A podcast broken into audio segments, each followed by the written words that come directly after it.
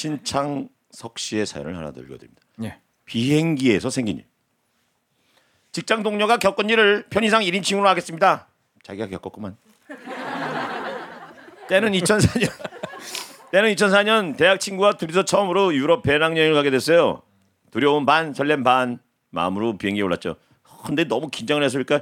아니면 처음 먹어본 기내식이 문제였을까요? 친구 녀석이 갑자기 배가 아프다면 화장실을 가겠다는 겁니다.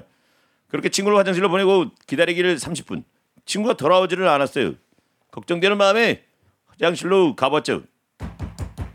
야, 괜찮아? 왜 안 나와? 무슨 일 있어? 화장실 문에 귀를 대보니 조그만 목소리로 도와주세요. 살려주세요. 이러더군요. 아, 덜컥 겁이 나간 저는 승무원에게 그 도움을 요청했고 승무원분들은 혹시 모를 사태에 대비해 모두 화장실 앞에서 대기하고 있었어요. 그리고 문을 강제로 따고 들어가는 순간 저는 제 눈을 의심했습니다. 제 친구 엉덩이가 변기에 꽉 끼어버려 갖고 엄청 딸상을 못 하고 있는 거예요. 뭔 일인가 싶어 설명을 들어보니까 친구는 용변을 보던 중간에 평소 하던 습관대로 앉은 채로 물을 내렸는데 아시다시피 비행에서는 물로 용변을 처리하는 게 아니라 강한 바람으로 빨아들이는 형식이지 않습니까? 이 과정에서 살집이 많은 친구의 엉덩이가 바람 쐴 틈 없이 변기를 모두 꽉 막아버리는 바람에 엉덩이 밑으로 쑥 빠져버린 거예요. 끌어당긴 거죠 기압이.